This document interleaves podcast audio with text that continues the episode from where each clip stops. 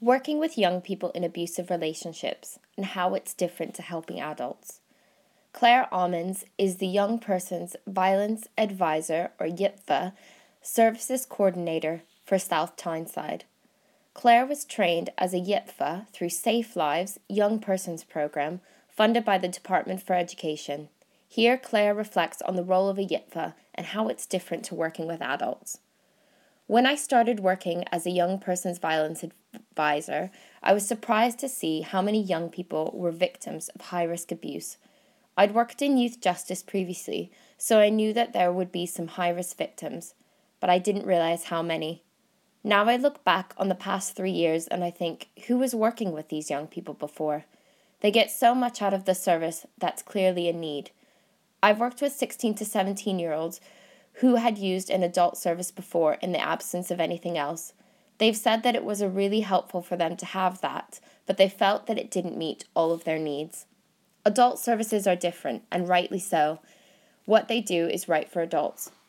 But at 16 to 17, you are still a child in the eyes of the law, so you need support beyond what an adult service might have the resources to offer. And that's where South Tyneside, three young persons violence advisors, come in. We offer young people personalized support and act as a single point of contact for all the problems they face. In South Tyneside, we do a lot of one to one work. We do the core safety planning and healthy relationships work, but we also look at the individual young person and their specific needs, like building their social network and their confidence. This includes becoming safe from the abuse itself, of course, but also issues such as housing, finance, and education to name just a few. Our engagement with young people has been fantastic, and we'd had contacts reaching into the late hundreds. Weekly sessions are offered to all young people and can sometimes last for two to three hours per session, depending on the intervention offered.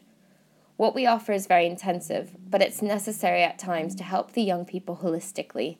Spending that much time with them can also mean they're more likely to open up to you around personal issues such as sexual health or substance use. There are times when a young person can feel overwhelmed due to their circumstances and the different agencies involved, and may need you to advocate for them to make sure their voice is heard. For example, one referral we received was for a 16 year old who was homeless because of domestic violence, so it wasn't safe for her to return home. We couldn't just signpost her to the housing team and leave it at that. She wasn't sure of how the what the process involved and felt overwhelmed. Having someone to advocate for her when she felt emotional or wasn't sure how to answer the question was important. We needed to help them understand why it wasn't safe for her to go home. Bridging that gap for her meant that she was taken seriously and supported, and now she is in uh, emergency accommodation.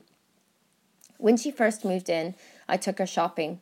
I explained about budgeting and then took her back to her support accommodation.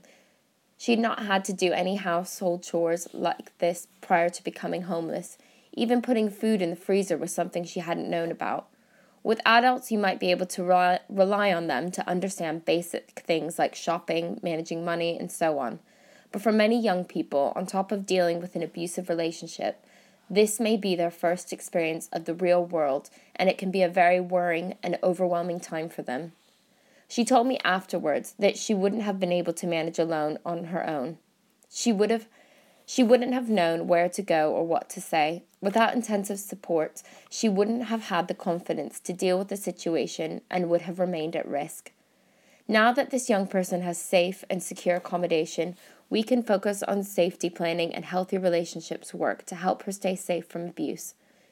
It goes to show that with young people, you need to do more than just signpost. You need to go on that journey with them. Young people should be able to expect the support of a dedicated worker. They deserve not to have to live in chaos. Having that central coordinator to not just help them be safe, but also to understand their needs and champion their cause is vital. Safe Lives Young People's program was created to find new ways to help young people who suffer abuse from people they are close to. It began, it began in May 2013 and now has come to an end, leaving a legacy over 100 trained YPVAs. It was a partnership with Barnardo's, IKWRO, LEAP, and the Marie Collins Foundation and was funded by the Department of Education.